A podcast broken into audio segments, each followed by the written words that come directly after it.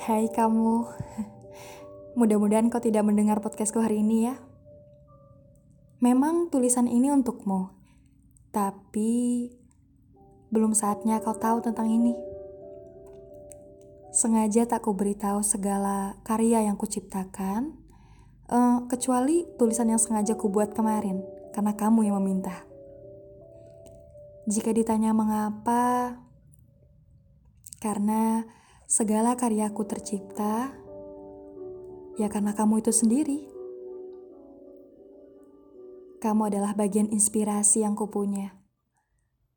Setiap tema, setiap tulisan, gambar, cerita, semuanya.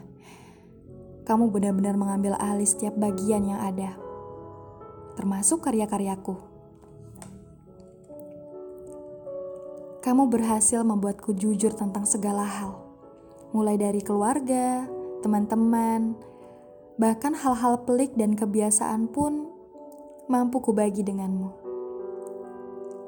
Terkecuali satu, yaitu tentang perasaanku. Tentang aku yang begitu tenang kala menatap mata teduhmu mencari waktu untuk mencuri pandangmu, dan tak jarang ada tetap balik yang kau ciptakan, membuat semestaku terguncang dan menciptakan kontraksi hebat di jantungku. Lalu seketika kembali normal saat kau melengkungkan bibirmu dan menampakkan gigi ratamu itu. Segala raut wajahmu seolah tampak nyata untuk malamku yang begitu sunyi kali ini. Aku tahu kau jarang melontarkan tanya. Namun, hanya dengan mendapat sambutan hangat dengan emot-emot itu, aku bisa tersenyum panjang lebar setiap harinya. Kalau bisa loncat-loncat, akan kulakukan untuk mengekspresikan bahagiaku. Segala hal bahagia begitu mudah kutafsirkan. Hari-hariku penuh dengan warna, hanya dengan pesan-pesan indah setiap hari kita lontarkan. Dan seketika juga bisa menimbulkan rasa rindu. Kala di beberapa hari kau tak ada suara. Maaf, aku bukan tipe yang berani memulai basa-basi.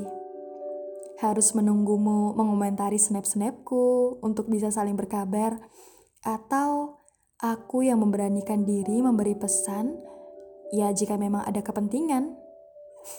Jangan jengkel ya. Kau sudah kujelaskan bukan?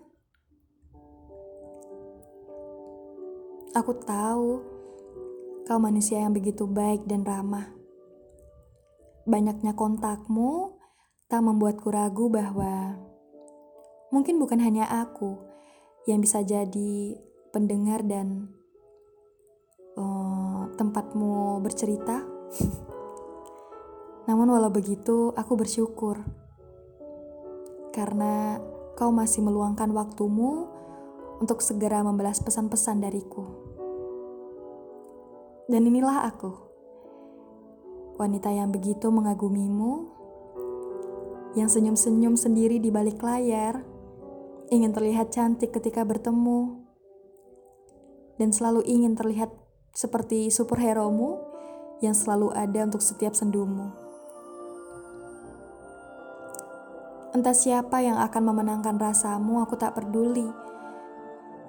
Jika hadirmu cukup membuat semestaku gembira, maka ku sambut rasa ini dengan meriah. Namun sebodoh amatnya aku dengan siapa jodohmu nanti, kau tetap ku harap dalam doa-doaku. Ya, sebatas berdoa.